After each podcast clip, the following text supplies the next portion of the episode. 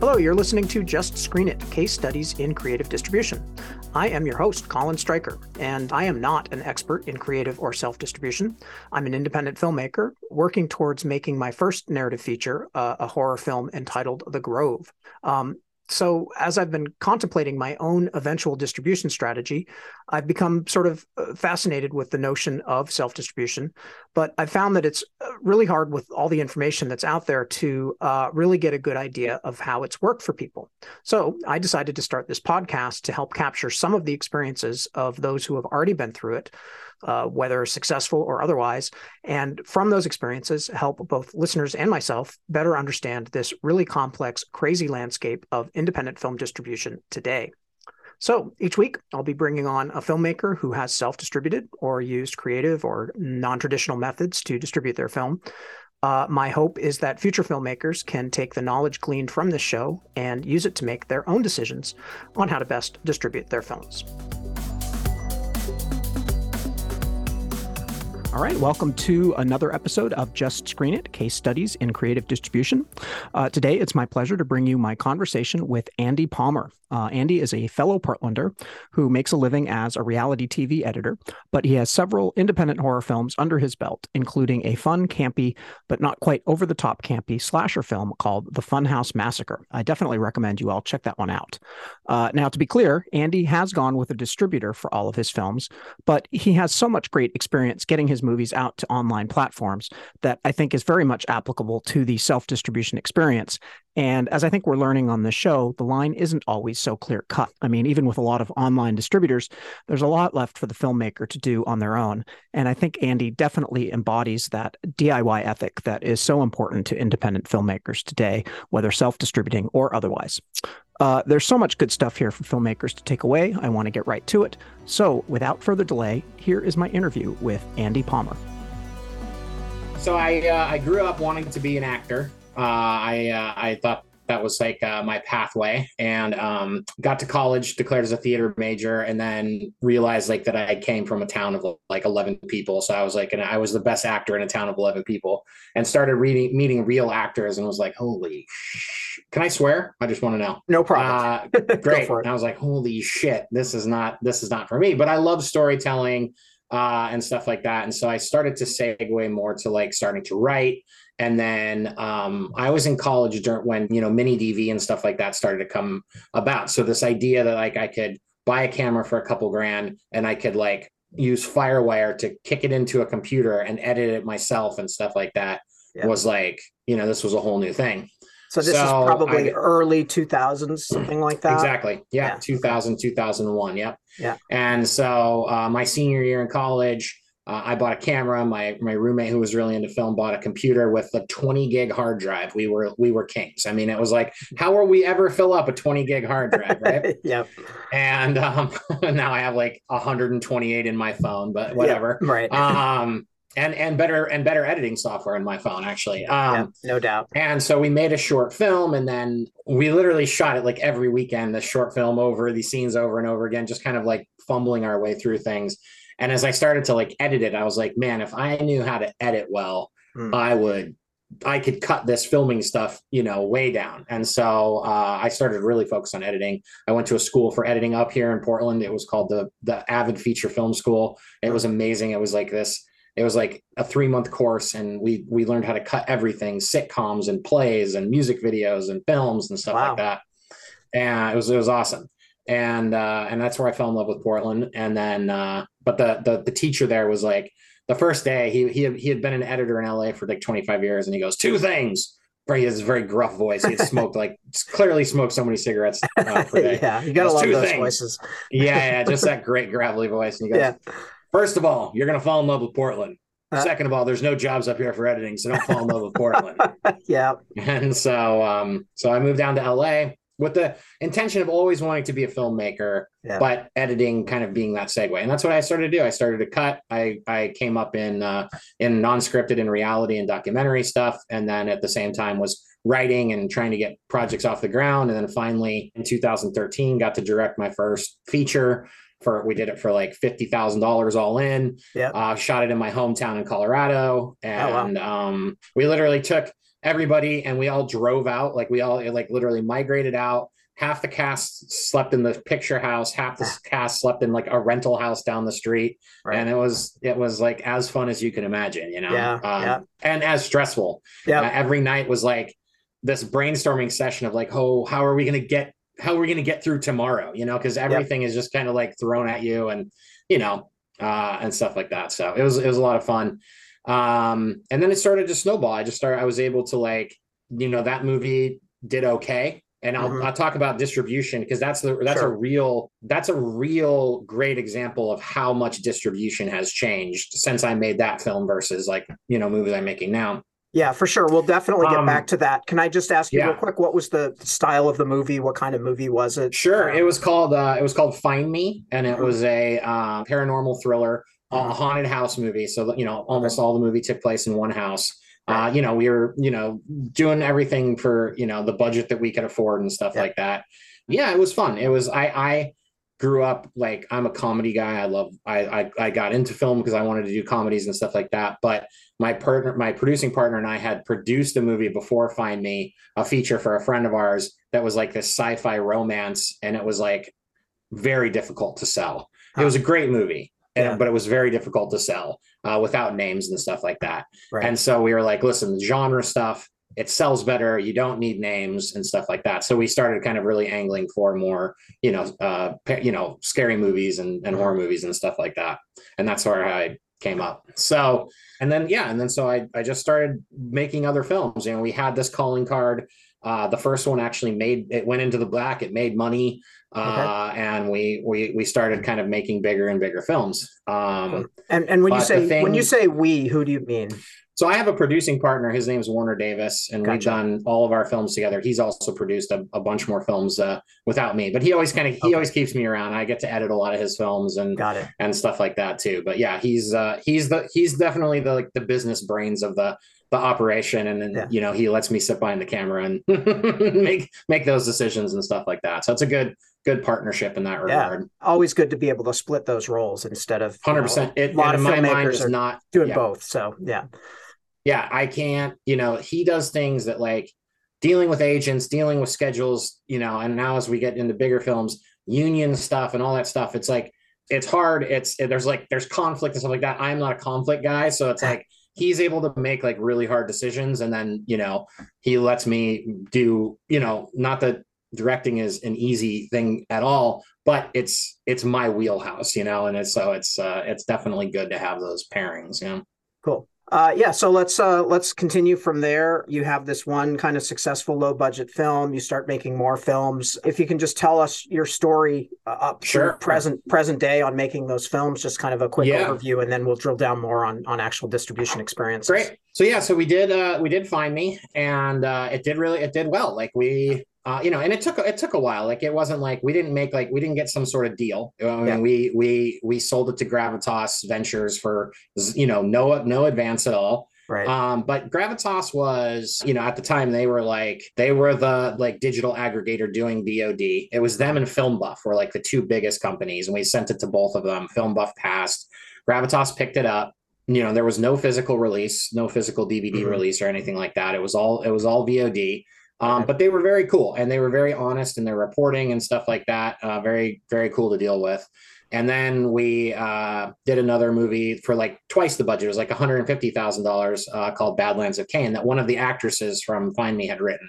Mm-hmm. And it was like a very kind of, I, I did it as like this very kind of Hitchcockian, like Hitchcock Twilight Zone sort of thriller and stuff mm-hmm. like that you know, we had a little bit more budget, so our sets and everything got to be a little bit bigger. We got Paul Soter from Super Troopers. He was like a friend, like Warner had known him personally, and so we were like, we have a name now, and we got like James Marshall from from Twin Peaks and and uh, and stuff like that. And so we were like, oh man, now we're on our way. Right. And so we started to send the movie out, and again, like Gravitas was interested in it, and we were like, hey, this is great because we can apply all the success we had with Find Me and we'll do the exact same thing with with of Cain, but we have bigger names. Like inevitably, this will do better, right? Right. Did not do better. Yeah. Just yeah. literally across the board made maybe a quarter of what Find Me had made. It's a better film. it mm. has bigger names and it made it made less money um, so I why do you think that, that is not not to you know get too much into the weeds but why do you think yeah. that is exactly what was different was it was it a function of the film was it a function of the landscape for film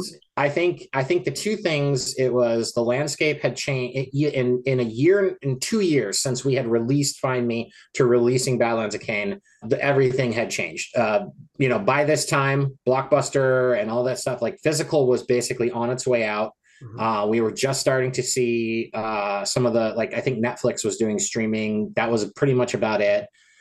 But there were just so many more movies. So it was like all of a sudden it was much more competitive. And I think also like the thing that I can't minimize, and we'll go into some of the projects that we've also just distributed, not made ourselves. I cannot minimize how important key art is mm-hmm. to a film, especially a film with no names. And it's not like there's a formula to be like, this will work and this won't work. Yeah. There's just something that catches people's eyes. And I made the poster for Find Me myself. I literally took a still image. The, the whole thing was like the ghost would like you she would pop around the corner and she would have her hands over her eyes like this. And so I literally took that image and I took this beautiful shot that we had of the house uh, with all the trees kind of like creeping around it. And I laid it on the bottom and then I flipped it and I laid it on the top. So they were just like sandwiched and it just looked cool. Mm. And Badlands of Kane, we wanted to do this very like it was like this kind of Hitchcock movie. So we went and had this like retro, like hand drawn, po- like you know Drew Struzan sort of like yeah. you know poster made, and we spent a good chunk of money on it. It's a beautiful poster, and I think it was absolutely the wrong thing to do. Yeah, yeah, it just didn't catch people's didn't eye catch of like, ooh, what it, you know, what is this and stuff like that. Um, right. And so I think we are in a more competitive market. I think the key art didn't pop, and then that movie just it just died died on the vine. So yeah, so that you know, and that was kind of a big lesson for us is that you can do you can do all the smart moves, but it really is just like uh, success is just it's it's literally hard work meets luck, and luck yeah. is a chunk of it, you know. But you know, the movie looked cool. We you know we were talking to investors and stuff like that. And then we had a um, an investor that that my partner had met who was like i love horror comedies. If you guys ever have a horror comedy send it you know send it my way because those are my favorite. I love tucker and dale. I love shaun of the dead and stuff like that. Mm-hmm. so uh, a buddy of mine named ben begley and his wife had written this uh, horror comedy called the funhouse massacre. I read it uh, he sent it to me I read it. I fell in love with it. I thought it was one of the funniest, goriest, coolest movies I'd ever read. I sent it to my partner at like two in the morning because that's when I finished it. And I was like, dude, this is the one. This is the movie. Yeah. He read it the next day and he goes, this is pretty good. He sent it to the investor thinking like, he's gonna be like, yeah, what else do you have? Blah, blah, blah, blah, blah.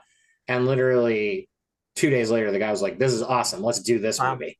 And we were like, funded. I mean, it was that never happens. Wow. Usually wow. you're piecemealing stuff. And this was a, for us, all the money in the world. We literally jumped from a hundred and fifty thousand dollar budget to a one million dollar budget, and we were like, we we have totally arrived. So we went and shot Funhouse Massacre in uh, in Youngstown, Ohio, at this place called Land of Illusion, which is this huge haunted house. They yeah. have like five haunted houses on the property. This place was amazing. We got great cast. We had Robert Englund and Clint Howard, like all these great genre guys, Jere Burns, yeah. uh, Scottie Thompson, and stuff like that and we just had an absolute blast making this crazy funny slasher movie. Yeah. um, and then we got a very hard lesson in in expectations is that so the investor was like okay the movie takes place on halloween. We need to release this on halloween. And we we shot it in like march.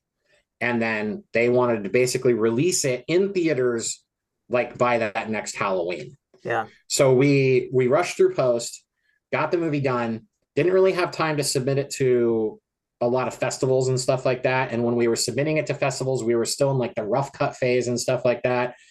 So the bigger festivals, Fantasia and you know Toronto After Dark, all these like you know South by Southwest and stuff like that. We were South by Southwest, we missed Fantasia. We didn't get accepted because we sent them a rough cut, and then because we were just pushing for this this Halloween thing, right? So we mm-hmm. partnered. We we went to AMC Independent, and AMC Independent agreed to like basically release it in theaters. We still didn't have like any sort of home video release. but we we we were going up against um Scout's Guide to the Zombie Apocalypse, like against in Halloween. So we were like, let's not do that. That's silly. Like, why would we go head to head against a theatrical, you know, a theatrical horror comedy? You know. Yeah. Yeah. So then we there was November had a Friday the Thirteenth. So we're like, that's perfect. We'll release on Friday the Thirteenth. And so we did that, and we, you know, we had a decent marketing budget, and there was there was really good buzz. It was like the the theater theatrically it did okay, and uh-huh. people were talking about it, and we were like we had this buzz, and then all of a sudden we got into the Telluride horror show, and we were like great, and Telluride loved it, uh, and we were like boom boom boom, and then we had zero home video release. We nobody had taken it, and then we had to basically start the process all over again. Wow. So we eventually settled. Uh, I say settled, but we got picked up by Shout Factory, who gave us a you know it was a decent advance. It wasn't amazing, uh, but Shout Factory were like, this is perfect. They release all these retro films. They're going to do all this cool stuff with it, and they and they were great. Shout was they were cool to deal with, except for the fact they're like, we picked this up now in December, January. We can't release this till June. We don't have a window to release this till mm-hmm. June. Mm-hmm. And by that time, November it comes out in theaters. By June, who the fuck are we? Yeah, you know. Yeah. Yeah. And now you're starting all over again. We've blown our entire marketing budget on the theatrical. We don't have any money left.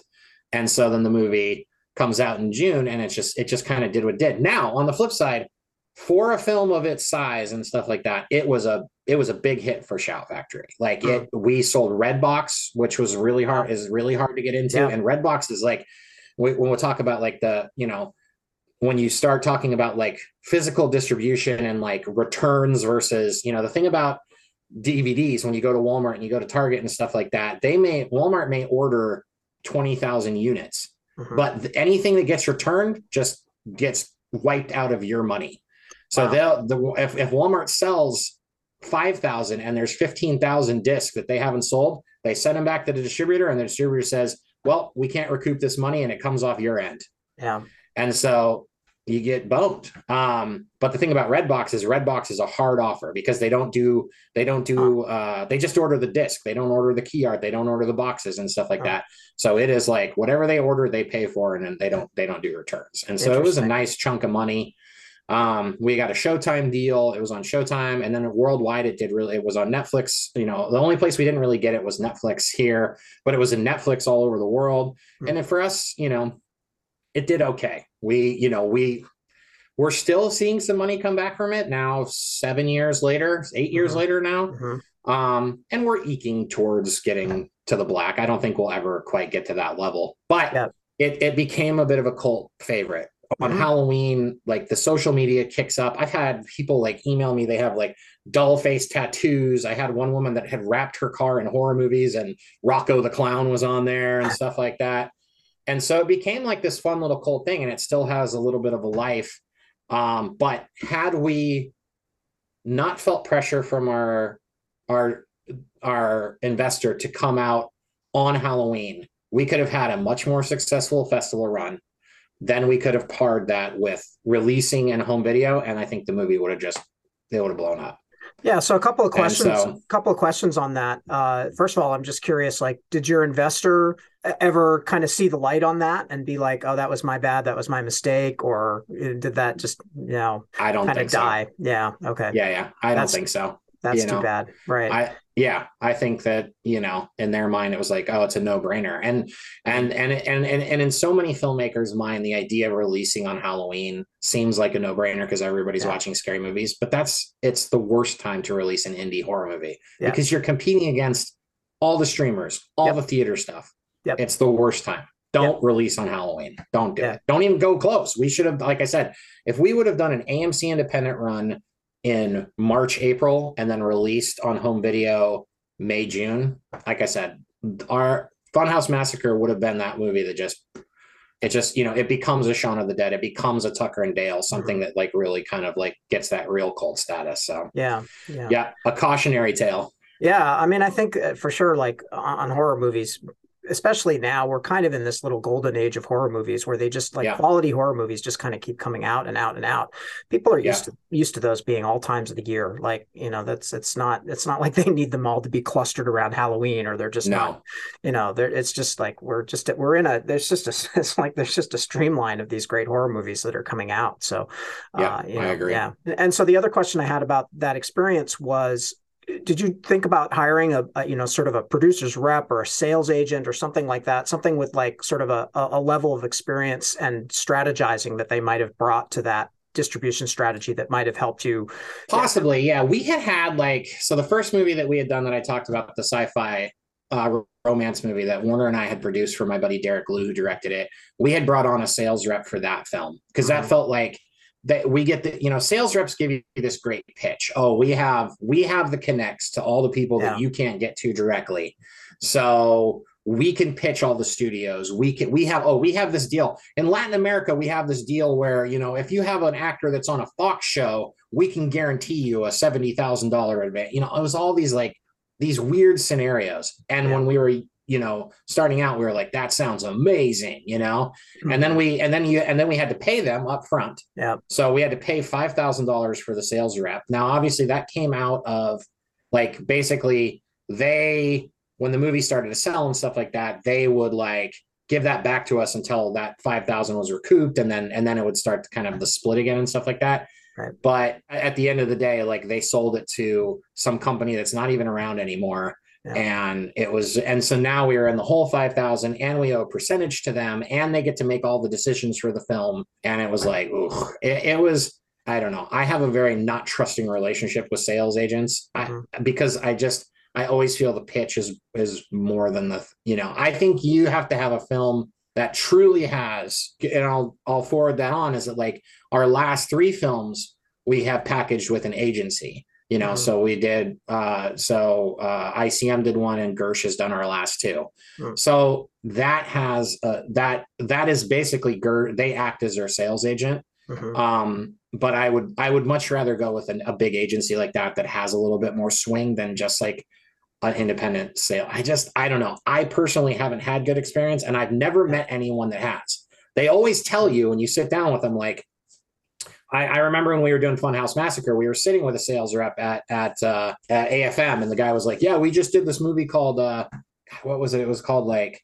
It was like a, Shaun of the Dead sort of rip off and stuff like that with like a Latin flair. And they're like, yeah, we just sold that for like 200, you know, like 200 grand or something like that. And I was like, okay, cool. And then it was again, like, it's just like, well, yeah. what? And then, you know, you reach out and everybody's like, well, we did okay, you know, and stuff. So yeah. Right. No, it make, makes sense. And it's like, I think it's like a lot of things in, in the film industry where anybody who stands to make money uh, from immediately presenting themselves as somebody that can do well by filmmakers, uh, they're yeah. gonna they're gonna milk that for all they're worth. I mean, I'm not you know, yeah. I don't want to ditch everybody. I'm sure there's good, honorable, ethical you know agents and all kinds of things. I'm sure it runs the whole gamut. But there's just you know everybody in the, in the, in the industry is just incentivized to make money to prey on independent filmmakers and make what they yeah. can out of them. And then the filmmakers are always the last to see any if, if if any money comes in for their projects, they're always the last to see any money come back. And it's just that's the 100%. way the system is set up, uh, unfortunately. And yeah. that you know that's yeah. sort of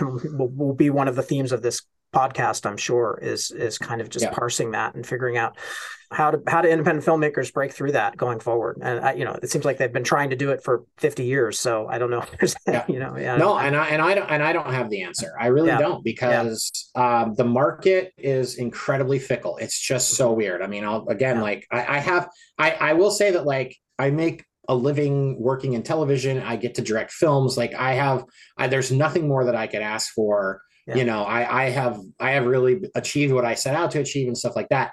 I will say that of my, in my film career, I have more cautionary tales than I do successes. I have like, don't do what I did. Uh, out of the, you know, out of the seven films I've directed, I, I'm, you know, more of my stories are like, don't even if we tried to play it so smart and all these things, it just it, again it's hard work and luck and we've never quite gotten that luck yeah, that luck yeah. train to like hit at the exactly right time you know yeah yeah i am curious so so what do you do to make a living uh, if you don't mind my asking sure yeah. so uh, as i talked about I, I came up in editing And so uh, that is like that is really what I do to you know to pay all my bills. So I edit a ton of uh, reality television, documentary okay. stuff. Um, so that's the that's the day to day, which is why you know we lived in LA for 20 years. When the pandemic happened, all of my editing work went remote and I so uh, we were all able to kill, still keep working. I mean, it's a, I mean, technology, like I talked about, it's amazing how much it's changed. Like it's not like the company had to send me hard drives. Literally, what I do when I like the show I'm working on right now, the company is is based in LA and in New York. Uh, I come into my home office that you guys see here every day. I sit down, I plug into an Avid at the LA place that's hooked up to the server and I edit like I'm just it's like I'm working off my local system. It's that fast, it's that response responsive. And then it's not like I never have to call an A and be like, oh, I didn't get this file. Can you send me another hard drive or can you we transfer me this or that? I'm literally on the network. If something goes wrong, they fix it, you know, yeah. and stuff like it's and that's incredible. awesome. Yeah. So thanks for filling me in on that aspect of it because I'm just trying to get a, a, better picture. So the films that you're making are definitely on the side. They're not really major income generating or living generating yeah, kinds of projects. The, the, I mean, yeah. So Funhouse Massacre was the first movie that I took a paycheck on. It was my it was my third feature, and it was the first movie that I took a paycheck on. But if you take that paycheck over the amount of time that I spent editing, distribution, deliverables, all that kind of stuff. Boy, bay, you know, holy cow. Yeah. Um, you know, uh, and then Camp Coldbrook again made a little paycheck. And then the last movie that I have coming out in September was really the first movie that like I made a paycheck where I, I could have been like, okay, for a year and a half, I would not have to take another job. Like I, I made an actual real paycheck for, you know, for the reeducation of Molly Singer where I could like you know, I, I did because I like editing and I like working, but right. but it was it was a situation where I could have used that as income for yeah a year and a half or so. Yeah, and it may be that there are some stories where you don't necessarily have to have a big breakout success, but you yeah. can just kind of work your way up into higher and higher budget films where you yeah. can start taking a salary instead of just, you know, not doing it all unpaid and and you know, make a modest living or something yeah. or part of a modest living you know that is a success story in and of itself i think to a certain extent you know just to be able to get yourself in a position where you're making something where you're where you're yeah. getting paid something to make movies you know yeah um, I, uh, I totally agree i think that like i think that filmmakers put a lot of pressure on themselves because we idolize the filmmakers that had that success very early on i i was you know a 90s and 2000s kid so my idols were kevin smith edward burns Steven Soderbergh, um, you know, uh, all those guys that like I was excited, Richard Linklater, all those guys I was excited about, and they all made this movie in their twenties that blew up, and then they, yeah. they, you know, they were in, they were in the system, right? Right. Uh, and you know the Tarantino's and stuff like that that make these brilliant movies. Robert Rodriguez in their twenties and stuff like that. And there's all this pressure as a young filmmaker to be like, I need to be that guy, you know. Yep. Uh, I and and and what I come to learn is that those guys are Michael Jordan. Those guys are LeBron James. They are geniuses. Mm-hmm. Like they are geniuses, and they were way above my level as as a storyteller and stuff like that. So I, I, I had to come to this realization as like as a filmmaker that like for every Michael Jordan, they needed Horace Grant. And if I'm the Horace Grant of you know like you know if I'm the Bill Lamb you know the Bill Laimbeer of of filmmaking where I grind my way up until I'm just kind of you know, making a living and getting to work on projects that I'm excited about, so be it. And I actually feel that I see those filmmakers that hit it when they were young and now they're in their 40s and 50s and everything seems super boring. You know, I remember mm-hmm. Steven Soderbergh before he had this sort of like, while he was getting kind of more chewed up in that Hollywood machine before he got to where he is now, where he really gets to make the movies he wants on the streamers and there's no pressure. He gets full creative control. He was like, I don't, I'm so bored. I'm just going to mm. retire from filmmaking. If I have to get in one more location bus, I'm going to, you know, like, yeah. you know, scouting locations, I'm going to murder somebody. And I think that there's something to be said for every single time I get to make a film that's bigger. And now I'm in my 40s, I appreciate it way more than if I would have made it in my 20s. Yeah. If I would have hit it in my 20s, I'd been like, this is the way life is, you know? Yep. And and and I never would have appreciated every single incremental climb, you know, that you kind of go. Yeah, I think that's a terrific observation and and something you know really good to take away from this conversation. Just just just the notion of if you're in filmmaking, there should be a joy just in making films and just totally. in doing whatever it takes to make films. It doesn't matter how hard you have to work, how little money make you make at it. Like if you're expecting things to be given to you in filmmaking, you're you're setting yourself up for disappointment. Yeah. So just being able to just revel in that process, I think, is in and of itself a joy that you have to be able to have or you shouldn't be doing it you know uh, totally. hey, totally. so Yep. Yeah. I agree. Uh, so I yeah. So let's let's go back. Um, we'll, we'll, kind of talk a little bit more specifically about distribution. I know that you had some things you wanted to say about your f- first film, Find Me. Um, I, yeah. The, I got the title correct, right? Find Me. That's correct. Yeah. yeah. Mm-hmm. So let's yeah let's go back and, and talk a little bit more about what the distribution experience was like for that film, and then we'll you know kind of work our way forwards again and and get really into the distribution experience. Yeah. So you said you, you said you, you this was about a fifty thousand dollar movie. I think was that money that fifty three thousand all in. Yeah. Was that out of your own pocket? Was that out, out of your own? Thirteen thousand of it. Okay. Yeah, thirteen thousand of it. So uh, the first forty thousand was uh, my good friends Jason Young and Michael Stott. I grew up with Michael uh, from the time I was knee high to a duck, and um, we're we're still best dear friends to this day.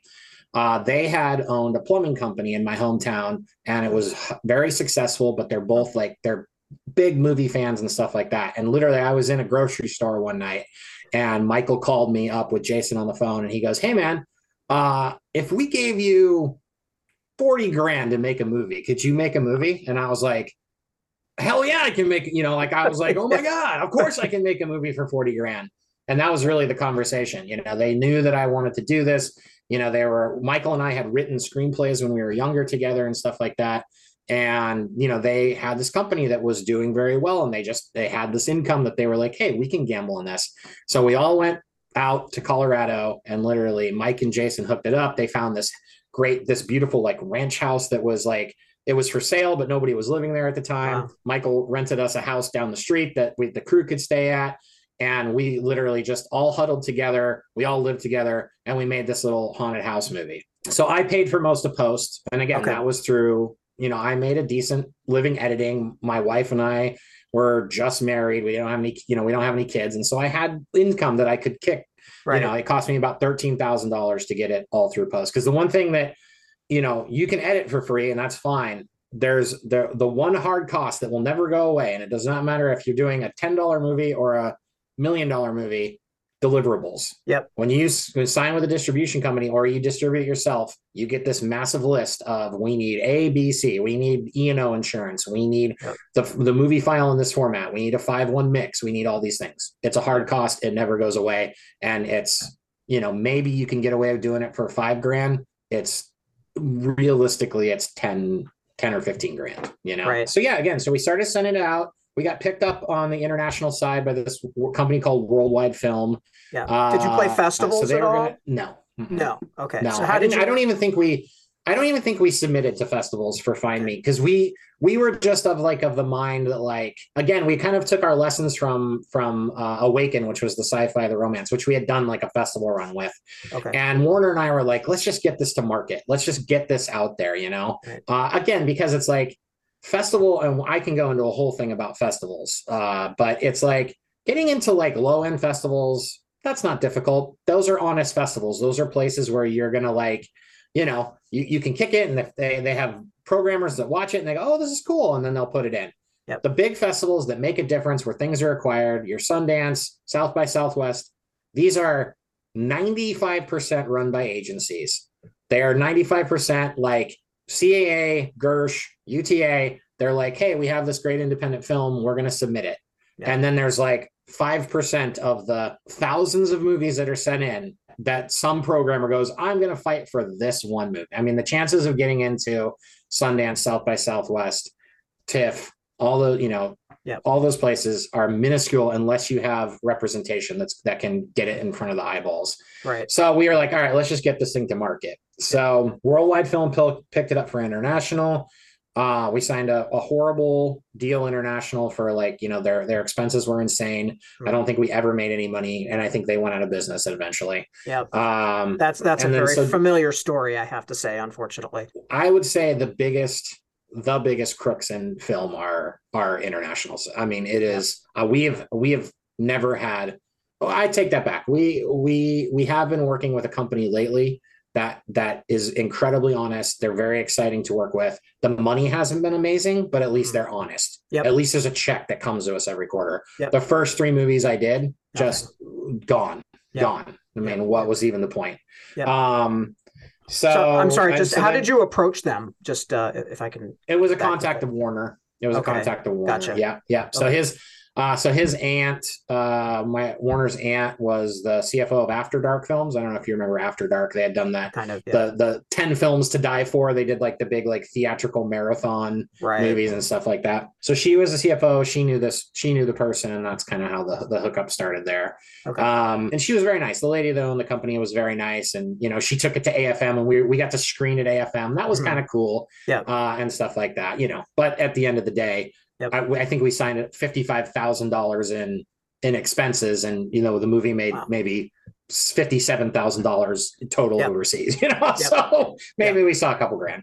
So then I sent it off to I took I I I'm a huge fan of Edward Burns. I was like, and at that that time he had started doing his going back to his micro budget movies. So he had done, you know, some of these theatrical films and stuff like that, and obviously had gained a lot of success as an actor. Uh, but then he started going back and doing like fifty thousand dollar movies. He did a movie called Nice Guy Johnny. He did a movie called Newlyweds. Uh, and he had gone through um, Film Buff, and so and he had kind of like documented his whole process of doing that. And I was like, that's that's what we need to be doing. Mhm. So I went out to Film Buff, I went out to Gravitas, and, and they just have open submission. You know, you can just submit online. Film Buff passed; they were much more artsy. They like documentaries. But Gravitas got back to us and said, "Yeah, this is cool. We like this." And their terms were very simple. Their expenses were very low. And we were like, great. So we signed with Gravitas. And after the first quarter, we got our first quarter, we got a check for like $9,000. And, you know, and then that was all like iTunes and Google Play. We were like, finally, Me did like really well for whatever reason on Google Play and PlayStation Network. Like it Wow. just, for whatever reason, people saw the key art and were like, hey, that looks cool. Yeah. Were they doing any So- marketing? Did they were they putting any marketing Nothing. muscle Nothing. behind this? We also? were It was we just random. Facebook ads. Yeah. Yes, it was Wow. just again. I think it was just ooh, that's cool key art. I like Yep. haunted house movies. People, you know, people took a little bit of a risk. Yep. So we got about like a nine thousand dollar check. Then the second quarter, you know, eh, eh, we started to kind of eke. It would be like five, six, seven thousand dollars. And then Amazon Prime and who it got picked up on Amazon Prime and Hulu for free. And we were like, in our minds, like, well, these are ad based. Amazon is not ad based. Amazon was per it's per hour watched, you know, or Right. per minute watched, which is like at the time was excellent, and now is hot garbage. So yeah, so then so then it goes on Prime, and then it goes on Hulu, and Hulu at the time was ad based. You know that that was that was at every time. You know, the longer that somebody watched your movie, the more you got paid on the back end for the commercials, right? Mhm. And so those come through, and it was like a quarter, and then the second quarter we got a check for like twenty some thousand dollars, and we were Wow. like, "Whoa!" Like Wow. what the heck, you know? Yeah. And for the next couple quarters, Amazon Prime and Hulu, it was 20,000, it was 18,000. It was like we got like money. And I was like, "Oh my god, this is great." Wow. That movie Yeah. Me goes into the black literally because of Amazon Prime and Hulu. That was it. Those two put the put the movie in the black. I think overall Find Me probably made north of a hundred, you know, hundred thousand dollars on a fifty, you know, on a fifty three thousand dollar budget. We were like, this is the way. That's There's awesome. no names in this movie, you know, and stuff like that. You know, it it looks very much its budget. And so we were like, okay, well, we can repeat this. And so we took that success and then we did Badlands of Kane, right?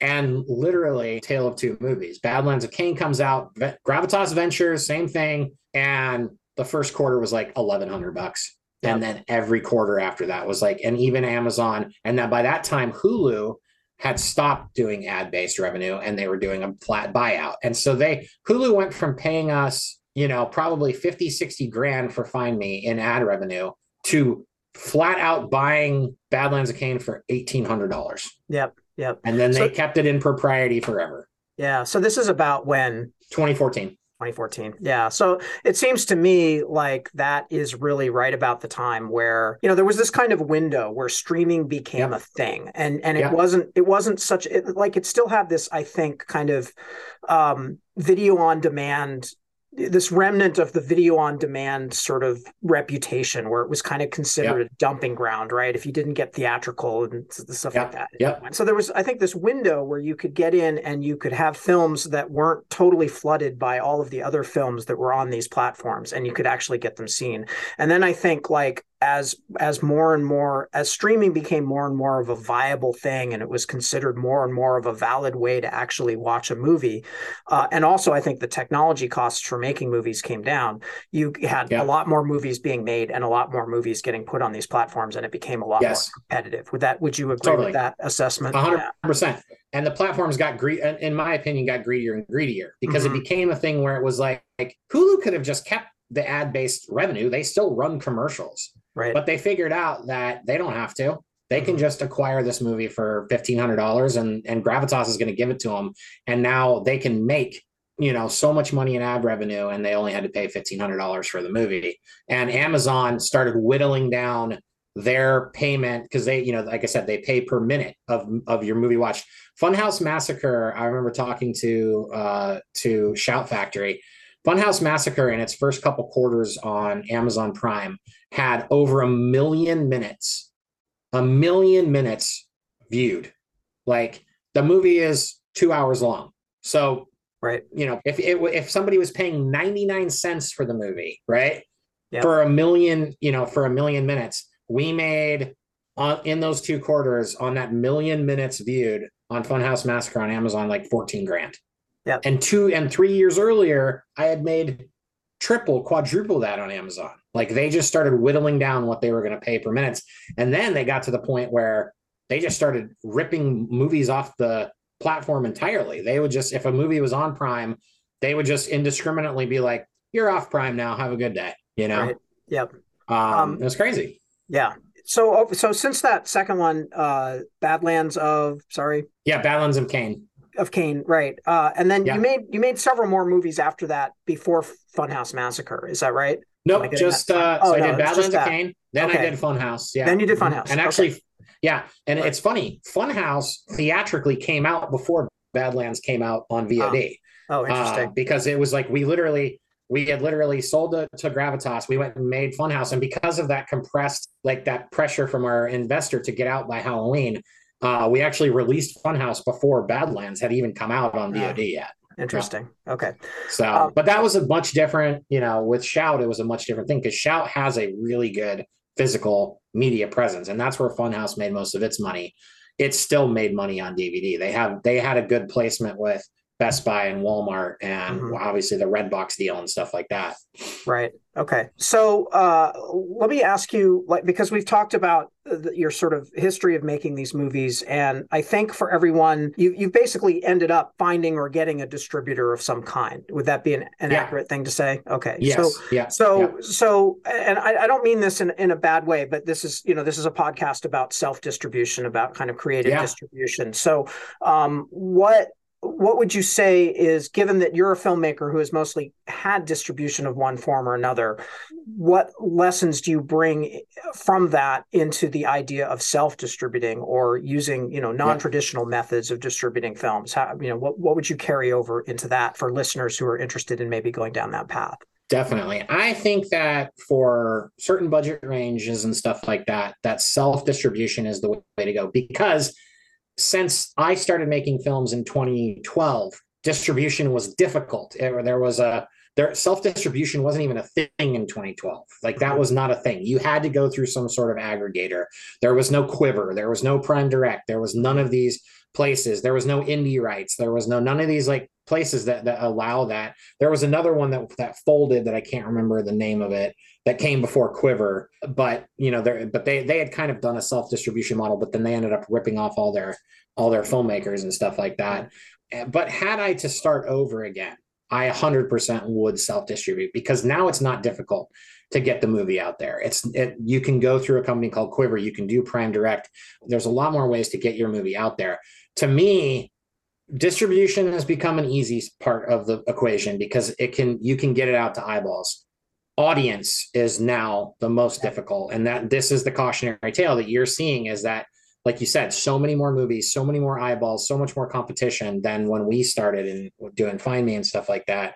So my advice to filmmakers is focus on audience building even more than you're going to focus on distribution. You know, if I had it to start over again, I would, and I'm actually going to like start incorporating this on if I go and do the Edward Burns thing, if I go and make like I'm, you know, having just moved to Portland, I'm obsessed with this town. I I just I I love everything about it. And I want to make movies in Portland, mm-hmm. even if I'm just gonna go make twenty thousand dollar rom Eddie Burns rom coms, like I'm gonna go do it because I just love this town. And so if that's the case, I'm just gonna put them out myself. And and what I need to be very savvy is is as I'm making the movie, I'm documenting it every step of the way. I'm putting it on Instagram. I start a YouTube channel where I'm like, hey, this is why we're shooting with, you know, we're shooting with these cameras and these lenses because, you know, blah, blah, blah, blah, blah, blah, blah, ABC. These are great in low light. You know, I want a retro feel. So I'm using this glass and stuff like that and start putting out content on YouTube to build up an audience hmm. so that I have, I mean, you, Kevin Smith is the perfect example of this. He could go out and he, and he has said it he said, if I go and make a $4 million movie, I know that my audience is going to make that budget back. I 100% know it. I'm going to take it on the road. I'm going to go do my speaking appearances. And I know that if I make a $4 million movie, that movie is going to make money mm-hmm. because I know that's how much I can get out because he has a fervent audience that loves him and they support him. And that to me is what a filmmaker needs to to do. They need to they need to create an audience of people. The Duplass brothers did that. That is the key find an audience, build up fans so that when you release your movie, because the releasing is easy, you're cutting through all that noise. It's not just strangers clicking on the thing and maybe randomly your key art catches and then you get you get the like, you know? Yeah. Um that's yeah. you know, I think places like Quiver are amazing. Uh, and we we had started to do that. So my partner and I would go to these horror conventions, and I had so many filmmakers come up to us and be like, "Hey man, how'd you get your movie out there? How'd you do this? What do you think of this company and stuff like that? And so we were like, man, we should see if we can like help filmmakers just get their film out there. Mm. And so we started a little offshoot company called Dark Cuts that was just genre based that we were going to do like a fun like VOD run, try to do some physical and stuff like that, keep it small. But again, we over the course of a year got about 6 films. Only one of them really generated money. Hmm. And, and I, I kid you not, I think it's because it has just the kick ass key art. It has this great hmm. poster and it's still for that filmmaker making money every quarter. And then we had another, we have another company that did this sort of anthology film. And those guys are just, they're hustlers, man. They, they're just going out and making micro budget after micro budget. And they live in Kentucky and they, they, they, they, you know, they, they're very like active in their community and the local news supports them and stuff like that those guys, you know, it's not as much money as our first movie, the Wicked one that came out, hmm. but they still do well. Like every quarter they get a check and stuff like that. But for us to have taken dark cuts to a place where you know we could do it as a living or or or something like that, we would have had to become gravitas. Mm. You know, you know, you have to become A24 where you put a ton of money into marketing and you're really looking for specific movies.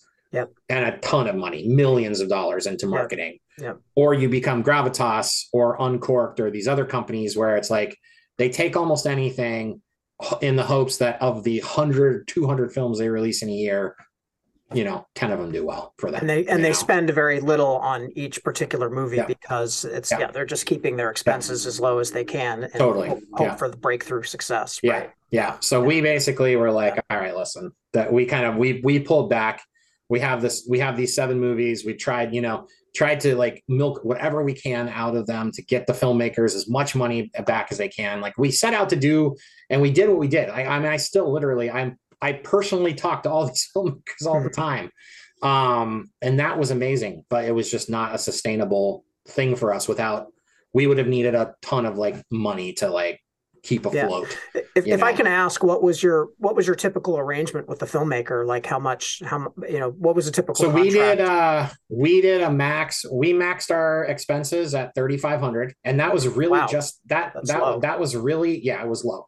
Yeah. Uh, and that was really just to get the movies on the platforms. That's really what it just cost us to get Yep. the movies on the platforms to be able to pitch the platforms. And then um, we did an 80-20 split with the filmmakers. So we did we did 20%, they did eight, they Wow. they got 80. It sounds like a very like you intentionally set out to create a very filmmaker friendly uh, That was the whole goal. mechanism, right? Yeah, and I, it's just sad that something like that doesn't work, you know, uh, or at least you know in your case didn't work. I don't know. Yeah, again, like I said, we it could have worked if we just took on if we were just at every single con, every single festival, and we were Right. just taking in as ton of money movies. But then we then you lose that personal contact. And I will say this too: we had we had a situation pop up, and this was sort of the the camel of of the movies that we took on. We had one filmmaker in particular that was incredibly difficult to deal with, and and Mhm. filmmakers. There's a there's there's a, a large group of filmmakers that they just know their movie is the the next thing. It's the next hit. And it's going to make and they had a friend that, that made two million dollars and they had a guy that they heard Yeah. it. And so every day you get this call being like why didn't i see more money? I'm going to audit you guys. I'm going to do this thing. I know that this movie's making tons of money. And we were like dude it's not. It's not making money. Yeah. like do you just want the rights of the film back because we we're not making any money on it if you think you can go do better go do better it's like it's fine with us you know like we did not get into this to go steal a bunch of people's money we got into this because people went and stole all our money, Right. know? Yeah. and so again that I I didn't expect like I don't I uh, total naivete because I just want to like think the best of everybody and we're all going to be kumbaya. Yeah. But it was like I was like, oh yeah, no. If I'm not getting paid to do this for a living, I'm not going to field these 11 phone calls a day from Yeah. a filmmaker that thinks his movie, you know, was going to be the next Blair Witch. Yeah, that's too bad. And and I think that that's that's sort of a you know, not excusing the filmmaker, but it's a kind of a consequence of that narrative. I think that we were sold back in the '90s Yeah. with all of these independent, Yeah. film, you know, breakout, you know, which I think you know those things still happen. It's not like that era is over necessarily. I, I, I'm No. not sure if it is or not, but it's just so unlikely. It's so you know, it's like winning winning the lottery to get that kind of thing. Yeah. Filmmakers have to recognize that they they just there's so much beyond. You may even have the greatest film. You you, you probably don't. If you think you do, you probably Right. don't. But you might, That's and true. even then, Yeah. it's, there's no guarantee of success. Like you said, there's a lot of luck involved. There's a Yeah. lot of uh, you know a lot of hard work involved in getting films you know out there and seen. That you know even minus luck, it takes a lot of hard work to just do that. And uh, Yeah. so filmmakers, I think, need to recognize that. That's my personal take Yeah, on it, it- anyway. I you you're you are spot on, man. It's it's one of those things where we often get that we've been very lucky, and I say we, it's really mostly Warner who has we have every film that we've done together, he has been able to secure some form of private equity. And what we learned after Funhouse, because we didn't even on Funhouse, we didn't sell them a bag of goods. Like I when I hate when I get a pitch deck from a director, and a lot of times pitch decks will do like like movies, you know, like here's my movie, and here's Blair Witch, and here's I know what you did last summer, and here's all these movies that made bazillions of dollars, and your movie's going to do the same. I'm like, don't put those movies in your pitch deck because you're promising something you cannot deliver. Yep. Like it's like most likely you're not going to be able to deliver these things. But what we realized is that being completely honest with investors is that is the key thing. Is that when we go to an investor and we're talking about, we literally go to them and say, there is a very, very, very good chance that you will not make your money back. You will see some money back, especially now that we're into these kind of like Yeah. million dollar budgets. We can go to a state that has a tax incentive. Great. 20 to 30% of your money is coming back immediately. That is given because we're getting that money back from the state, right? So we're mitigating the risk in that way. You know, here's a percentage that's going to be tax write off for you. And then this is what we need to make to have the movie make money. And now we're selling through the agency. So we're going to get some form of an advance. And it's, and listen, advances are not what you, you know, for every $20 million acquisition at Sundance, there's, you know, a movie that costs millions of dollars that gets a $200,000 advance. You know, it's Mhm. not, it's not giant, but at least it's money coming back. But what we say to them is that like, there's no more fun way to spend your money than to make a movie. Come to set, hang out with us. It's an incredible experience. Come to the premiere and stuff like that. And like, you want to like find investors that have a good, that make a great living and have boring jobs. Mm-hmm. And and that's that's kind of like what we've done is like it's like you know you go to people that are like their you know their day-to-day job might not be their dream job it might not be the most fun job but now they get to be involved in something that is super exciting and it is being on a movie set I, I will say it can be some boring. It's very monotonous and stuff yeah. like that. But at the same time it's like the first time you step you step to set and you know there's there's the you know the condors up blasting light through a window and like you know the dolly track is up and all it is very exciting. It's very yep. fun. And yep. it's something that you can you know tell good stories about. And that's that's who you have to go after. It's not it's not the investor to be like what's my return on this going to be? When am i going to see all my money back? Because you mm-hmm. just don't know yep. it can take years. It can take you can you can be that movie that gets into sundance and makes 20 million dollars. You can be that. It can be that. It's just it's you just never know Yep, I really appreciate those words. I couldn't agree more with with that sentiment, and uh, just just the notion of being honest and not yeah not not selling them a bill of goods because you don't want to no. contribute to that atmosphere that we already exist in, and there's too many people selling too many bills of goods about filmmaking in this hyper totally. hyper hyper competitive industry that we're in. So, yeah. Uh, okay, yeah. so we're we're getting close to the hour mark. I'll let you go soon. Um, I just wanted to yeah. maybe ask a few more, kind of kind of looking towards the future. So, two more questions. First, personally, what are you looking looking to do in the near future? Uh, what are your kind of immediate goals? And then second, I'll ask you, you know, what, and maybe this is connected, but what's your assessment of, of where the industry is going and what, what do you think the, the landscape is going to look like in five years or 10 years? You know, if you, yeah. You know, look into your crystal ball, but but first, let's just start personally. What what are your immediate goals for the near term future? Yeah, so um, I so I, I, shot a movie in Atlanta, not this past summer, but the summer before. Um, uh, it was my first comedy, my first love come to to uh, to life.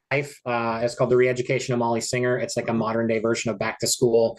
Uh, I, I, had this incredible cast. It's Britt Robertson, Nico Santos, uh, Jaime Pressly, Holland Roden, Ty Simpkins, who's in The Whale right now, Cierra Ramirez from from Good Trouble, who's amazing.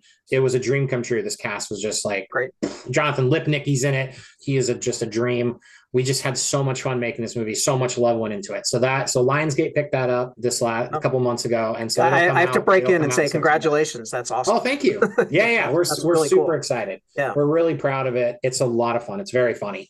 Yeah. So that comes out, and then I've always been a kind of a director. I, I started writing, and then I derailed from writing when I started doing these like horror movies because we just had access to scripts, and also I write super super slow. I'm not a fast writer, but I did finally sit down uh, with the with the writer of Funhouse Massacre, Ben Begley, and I wrote a script with him that my dad had like literally years ago been like, you know what you should do, and this is like my, you know the the classic parents like, you know what movie you should make, but he was like, you should do a movie about bass fishing, like the the competitive bass fishing, like professional bass fishing world. It's hilarious. I watch it on ESPN at night, and I'm like, oh, that is interesting. So I pitched that to Warner, who's from South Carolina. He's like, that's the best idea you've ever had. Like, go write that movie. Wow. So, um, so Ben and I wrote a movie called Bite Me, which is literally it's Talladega Nights set in the world of professional bass fishing. Gotcha. And so we've been starting to circulate that, and I'm hoping that's the movie that I get to follow up Molly Singer with. Um, awesome. On like you know on the bigger canvas, and then on the smaller canvas, my you know like I just said, uh, I'm starting to write a script on my own called Rip City Tales, and it's literally my Edward Burns love letter hmm. to Portland, where it's just the food carts and the you know all these like things that make Portland Portland and this kind of crazy cast of characters. And I literally, if I just go make it for 10 grand on iPhones, I just want to go do it. So those are kind of my two personal, you know, personal projects right now. Awesome. That sounds great. Yeah. I mean, just yeah. to have kind of a big project in the works and and and then yeah. just have something really small that you can just kind of pour your heart and soul into. You don't have to invest a lot of money into it, totally. uh, or you know, not even necessarily that much work into it necessarily, uh, yeah. if you don't want to. But just for it to just be this kind of little passion project that you do, and who knows? I mean, that could be your big success. You never know. It, uh, I will say this: is that like when I was thinking about it, I was like, yes, like it totally. This easily could just be the thing that catches on for yeah. some reason yeah. and and and takes off, and like because everything that we've done where we played it smart and we've done it, it's never paid off for us. Anything that we've done where, like, I'll tell you, from Funhouse Massacre to Camp Cold Brook, Camp Cold Brook, we shot for less money. We got a bigger cast with Chad Michael Murray and Danielle Harris, but we made the movie smaller. Joe Dante was our executive producer, who's amazing, but I would never trade anything because sitting with Joe Dante in his own home theater, watching the rough cut of my movie was the most terrifying and amazing experience in my life. In in his theater, he literally has gremlins like hanging on the wall and stuff like that. It like it was fucking amazing. And he wow. is he is an absolute the coolest dude ever. um, but we did all these smart things and it made less than Funhouse Massacre. And I'm like, well, I, I know nothing. I know nothing. That, and so you're not alone. nobody we knows anything, yeah. right? I mean, really, yeah, they, nobody they knows they anything. Don't. I mean, it was the same thing. So yeah, so it very well might be, you know, the, the little ten thousand dollar movie I do could be the one. Who knows? Yeah, it's the best well, thing about film. well, on that note, I'm going to ask if you can look into your crystal ball. Already admitting that nobody knows anything. Uh, yeah. And uh, do you see any anything interesting? Any trends in the area of distribution or self distribution that you see happening uh, over the next five, ten years that are you know things for people to keep an eye out for? Yeah, I think that there's never been a more exciting time to be a filmmaker and never a scarier time because anybody can go make a movie but that's also the scary thing is that anybody can go make a movie. The market is still very saturated. And so it's hard to get the value for you know when when we're going out to actors and stuff like that through their agents the the money that they're that they're requesting that we have to secure these actors for that the distributors are going like we need names. We need these names. We need these names right and then you get the names and then you present the film and they're like good we're going to give you you know a quarter of what you paid the you know for your advance and we're like okay how do we where do we make up this difference so that's you know that the market is still very difficult but i think that I look at all these guys on YouTube. I actually edited a show for um, Mark Rober, who's you know he's a he was a NASA engineer. He did the glitter poop bomb